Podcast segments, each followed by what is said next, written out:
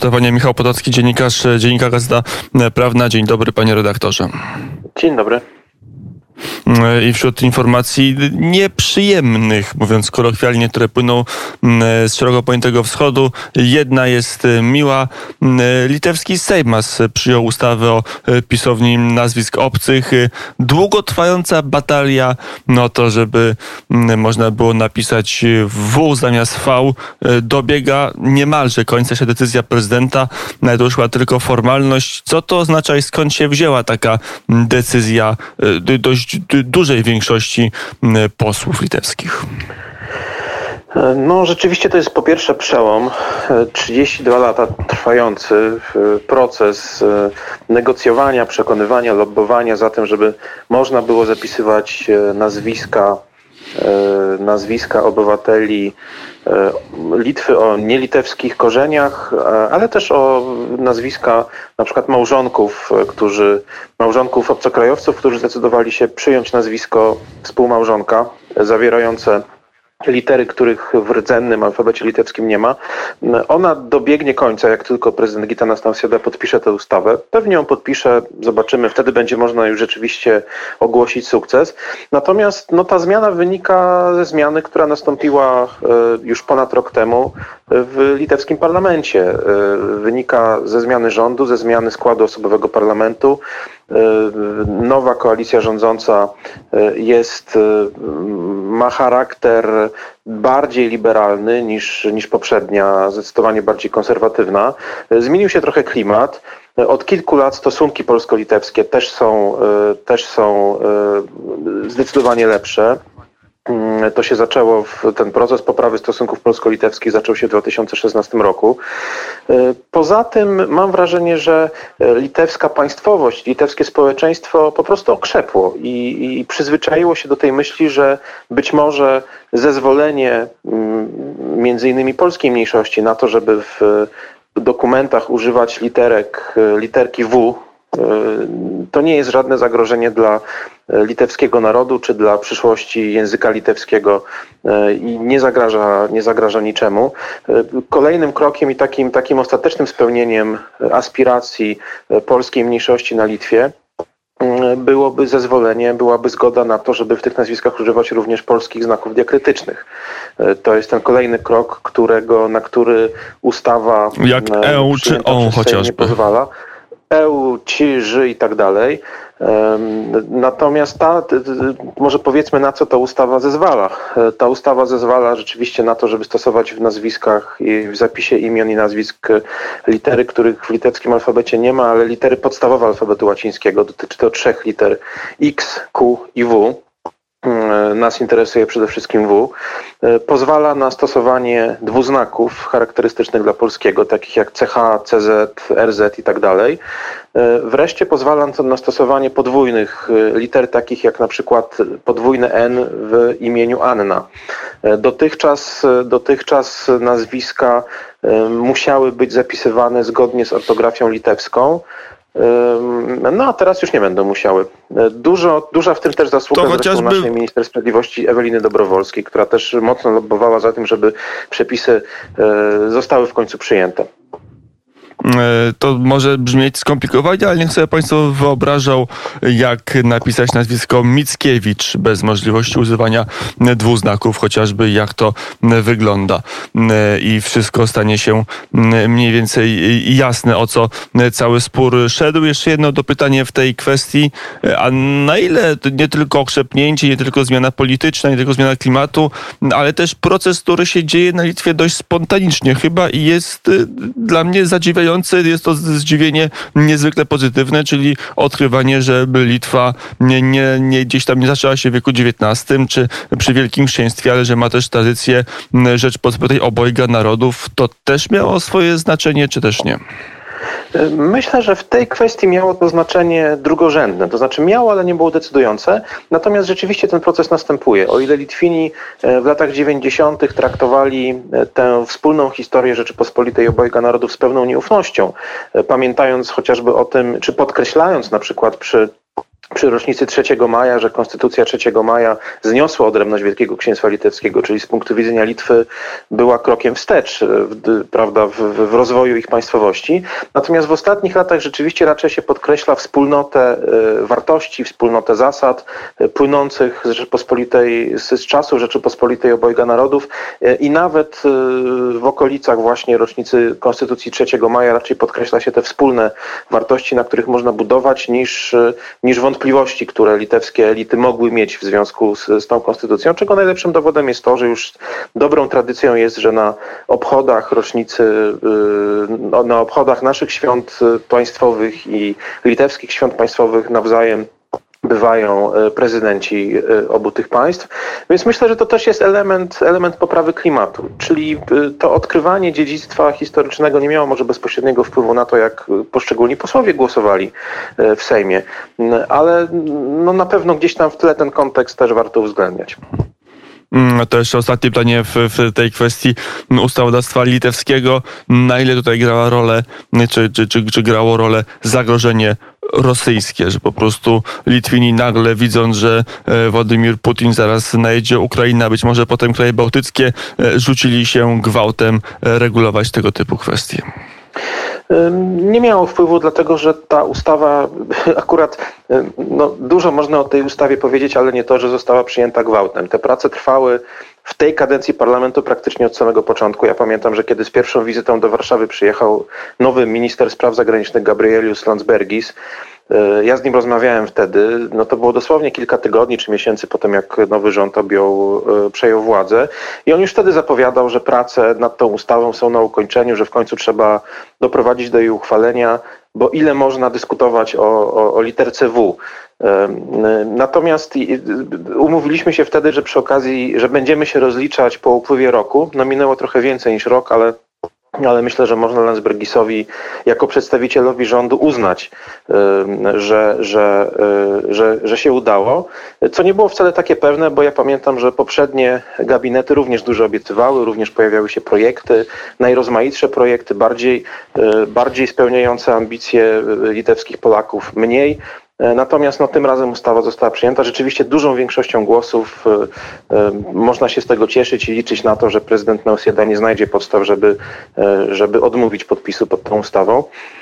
No bo to jest jednak przy dobrych relacjach polsko-litewskich politycznych i przy współpracy, to także w kontekście tego rosyjskiego zagrożenia ważne jest, żeby usuwać żeby usuwać potencjalne przyczyny jakichś konfliktów i tarć, dlatego że Rosjanie wielokrotnie takie tarcia i konflikty starali się wykorzystywać, rozgrywać, nie tylko znamy to z relacji polsko-litewskich, e, ale e, chociażby przede wszystkim z relacji polsko-ukraińskich.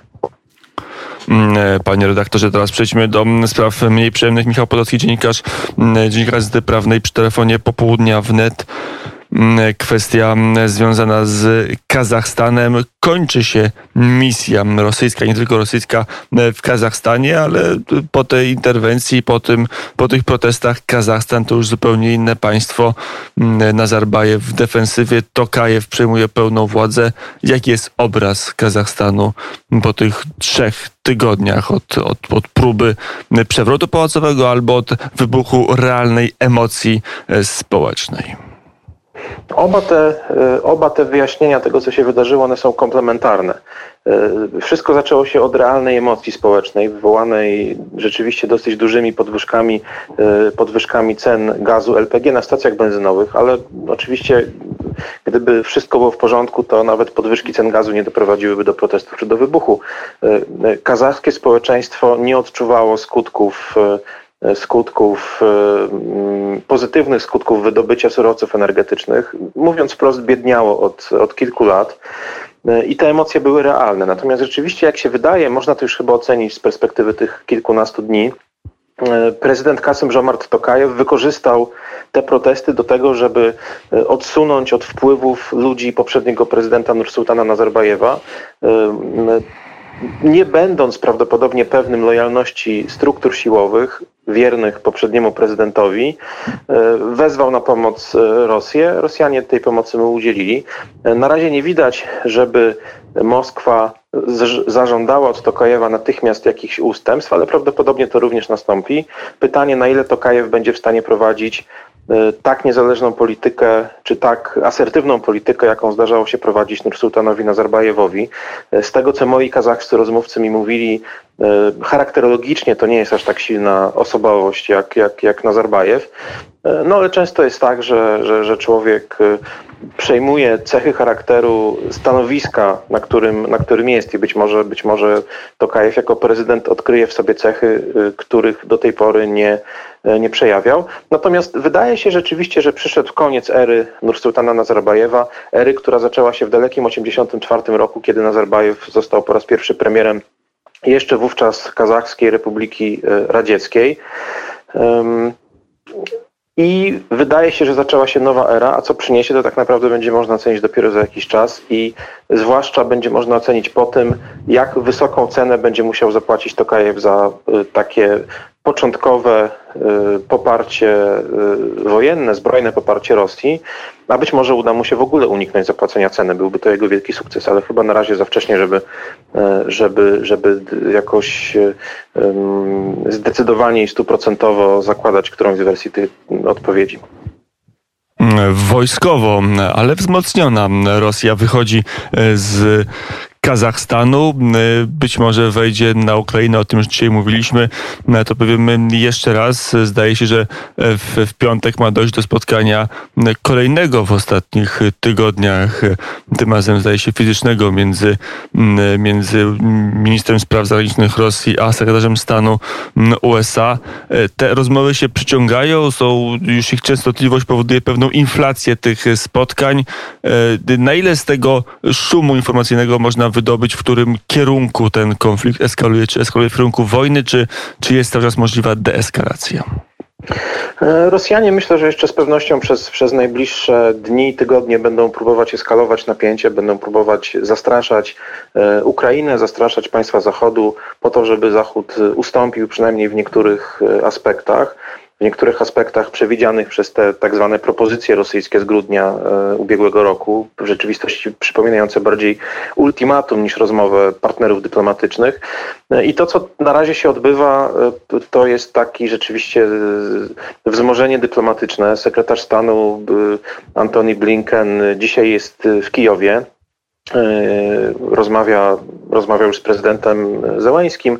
Jutro poleci do Berlina, spotka się z ministrami spraw zagranicznych tych najważniejszych państw NATO, Francji, Niemiec i Wielkiej Brytanii. I po tych spotkaniach, po tych konsultacjach rzeczywiście ma się spotkać z Siergiejem Ławrowem.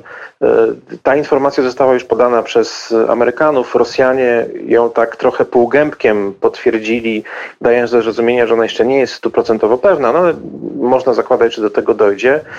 E, zobaczymy. Z tego, co mówią przedstawiciele Białego Domu, e, są coraz bardziej pesymistycznie nastawieni co do, co do perspektyw utrzymania pokoju w, w naszym regionie. E, zobaczymy mm, i że dojdzie do, mm, do konfliktu zbrojnego. A na ile w tej sytuacji odnajduje się Berlin. Berlin, który miał być głównym partnerem Ameryki w Europie. Wydaje się, że teraz ten, ten Zachód Berlin rozłamuje. Może, może nie aż rozłamuje, ale rzeczywiście Berlin y, po zmianie na stanowisku kanclerza jest dużo, ma dużo słabszą politycznie pozycję. Już nie jest tym głównym rozgrywającym w Unii Europejskiej. Y, jest w zasadzie wakat, można powiedzieć, na tym stanowisku głównego rozgrywającego po stronie Unii Europejskiej, ale y, zwłaszcza w porównaniu z czasami Angeli Merkel, ale wyraźnie widać, że w zasadzie mm, Niemcy nie umieją na razie sformułować jakiegoś jednoznacznie brzmiącego przekazu, bo e, z jednej strony w czasie chociażby Rady, posiedzenia Rady NATO-Rosja Niemcy prezentowali takie same stanowisko jak wszyscy inni e, członkowie NATO, co było, co było dobrą wiadomością, że Rosjanom nie udało się doprowadzić do jakiegoś widocznego rozłamu. No z drugiej strony to tłumaczenie w Kijowie e, nowej minister spraw zagranicznych Annaleny Berbok o tym, że Niemcy nie mogą dostarczać broni na Ukrainę ze względu na swoją odpowiedzialność za II wojnę światową brzmią mocno kuriozalnie. Z trzeciej strony nie ma jednoznacznego komunikatu co Niemcy zamierzają zrobić z rurociągiem Nord Stream 2 w razie gdyby doszło rzeczywiście do tej pełnowymiarowej inwazji. Z Berlina płyną sprzeczne komunikaty. mm, sam Olaf Scholz, wypowiadając się w różnych, przy różnych okazjach, wypowiadał bardzo różne opinie na ten temat. Mam wrażenie, że częścią tej misji Antoniego Blinkena w Europie będzie właśnie próba próba, próba przekonania Niemców do, jakiegoś, do jakiejś większej spójności, chociażby z tym, co mówią przedstawiciele innych państw NATO. Natomiast no, Niemcy mają z tym problem. Ten rząd się jeszcze nie dotarł, mam wrażenie, mm, i to trochę czasu jeszcze zajmie. I zresztą mam wrażenie też, że y, to jest jeden z powodów, dla których Rosja akurat teraz eskaluje to napięcie, widząc, że no, ten nowy rząd potrzebuje trochę czasu, żeby przynajmniej uzgodnić między sobą y, własne stanowiska i własne, własną wizję polityki zagranicznej. Wiele osób mówi, że zachowanie Berlina jest wręcz e, skandaliczne. E, głosy kanclerza, żeby wyłączyć z aktualnej sytuacji gazociąg Nord Stream 2. Takie głosy jakby e, no, Berlin oczywiście widział, że jest jakaś agresja, ale jednocześnie chciał zachować jakieś kanały czy jakieś obszary, gdzie biznesy toczyłyby się jak zwykle, gdzie można byłoby handlować, mimo tego, że być może czołgi będą jechać na Kijów. Myślę, że to trochę też wynika z tego, że Berlin postrzega się jako e, ewentualnego mediatora w konflikcie ukraińsko-rosyjskim i z tego tytułu nie chce wychodzić przed szereg i być w tej awangardzie państw, które jakoś szczególnie mocno się wypowiadają. Scholz poza takimi głosami miał też głosy odwrotne, dlatego mówiłem o braku spójności, o takim, o takim zasadzie, e, no, raz mówi, że właśnie Nord Stream powinien być zupełnie wyłączony spod tych dyskusji, z drugiej strony mówi, że w razie, e, w razie pełnowartościowej, pełnowymiarowej wymiarowej agresji e, Nord Stream może być takim lewarem e, wpływającym na politykę Kremla. E, ja nie do końca rozumiem w związku z tym, jaka jest konkretnie linia Berlina na razie. Natomiast no, rzeczywiście to jest dosyć jaskrawo widoczne i to jest zauważalne też na samej Ukrainie, że mówiąc eufemistycznie, Niemcy nie są najpewniejszym członkiem tej zachodniej wspólnoty w kontekście rosyjskiego zagrożenia. No to jeszcze na koniec opiszmy, jak ta cała sytuacja rezonuje w samym Kijowie. Wrócił Petro Poroszenko, nie został aresztowany. Jest szansa, że elity władzy na Ukrainie jakoś się skonsolidują e, w obliczu agresji rosyjskiej. E, no myślę, że ta dzisiejsza decyzja sądu o tym, żeby jednak nie zatrzymywać Poroszenki w areszcie i żeby nie nakładać na niego, e, czy nie, nie, nie oferować mu możliwości zapłacenia kaucji, tylko zastosować najłagodniejszy ze środków zapobiegawczych, E, jest dobrą informacją i świadczy o tym, że jest jakaś tam świadomość na takim najbardziej podstawowym poziomie, że w tym momencie nie jest to dobry moment na, e, na eskalowanie konfliktów wewnętrznych, których też na Ukrainie brakuje, że to jest moment rzeczywiście na konsolidację. Nawoływał do tego Poroszenko na konferencji prasowej w Warszawie w niedzielę. Myślę, że władze ukraińskie dostały też odpowiedni przekaz od swoich zachodnich partnerów, że no, ten proces, czy ta sprawa Poroszenki ma ewidentne konotacje polityczne i nie ma wiele wspólnego z, z rzeczywistością. Myślę, że to jest bardzo ważny moment, taki decydujący o tym, już abstrahując nawet od rosyjskiego zagrożenia, e, czy Zełęński będzie szedł drogą Janukowycza, e, czy jednak będzie operował w jakichś takich mniej bądź bardziej przyzwoitych ramach prowadzenia normalnej w miarę polityki. I ta sprawa Poroszenki może być takim papierkiem lakmusowym, która to e, wykaże. Wszyscy jakby, nikt, nikt sobie złudzeń nie robi, że tutaj sędzia samodzielnie tę decyzję podjął. Sądy na Ukrainie nie są do końca niezawisłe, a zwłaszcza ten sąd, który decyzję podejmował, w związku z czym, w związku z czym no, to jest jakieś tam, jakieś tam światełko w tunelu w tej dosyć niepokojącej e, sprawie. No to już na koniec, jak Kijów patrzy się i na ruchy Berlina, ale też na, na słowa płynące z Paryża, z Waszyngtonu, na ile elity władzy prezydent Zełęński e, no, patrzy na swoje sojusze i je ocenia pod względem tego, jak się sprawdzają w obliczu zagrożenia rosyjskiego? E, szef biura prezydenta Zełęńskiego, Andrii Jermak, osoba numer dwa tak naprawdę w dzisiejszej ukraińskiej polityce, powiedział dzisiaj czy wczoraj, że e, Ukraina jeszcze nigdy nie, nie otrzymywała tylu wyrazów e, solidarności, nie, nie odczuwała takiego wsparcia międzynarodowego jak obecnie. E, Ukraińcy, myślę, dosyć e, jako naród, jako społeczeństwo dosyć precyzyjnie oceniają, na kogo mogą liczyć. To widać w, w badaniach opinii publicznej. Niemcy nie są najwyżej, znów mówiąc eufemistycznie, najwyżej są Polacy, Litwini, Amerykanie, Kanadyjczycy, Brytyjczycy, te państwa, które rzeczywiście oferują, oferują Ukrainie wsparcie czy dyplomatyczne, czy nawet, tak jak Brytyjczycy i Litwini, wsparcie w postaci dostaw, dostaw broni. I myślę, te badania, te badania opinii publicznej dosyć dobrze też odzwierciedlają świadomość elit politycznych mm, w tym kraju. Myślę, że no, takie takie, tak, takie sytuacje pokazują, na kogo można liczyć, a na kogo nie do końca. E, I myślę, że nawet też słowa Załęskiego o tym, że warto pomyśleć, e, słowa sprzed paru miesięcy, że warto pomyśleć o tym, żeby rozszerzyć e, tak zwany format normandzki, w którym są negocjowane różne szczegóły dotyczące obowiązującego teoretycznie rozejmu na Donbasie. Warto go poszerzyć na przykład Amerykanów. Jest, taką, jest takim świadectwem no, dosyć poważnego rozczarowania, rozczarowania Niemcami i Francją jako tych zachodnich członków tego formatu. Mm, to jeszcze na koniec dopytanie, y, dlaczego Polska nie wysyła broni na Ukrainę? Y, nie wiem, nie rozumiem tego do końca również. Y, nie ma takiej decyzji. Litwini i Brytyjczycy to robią.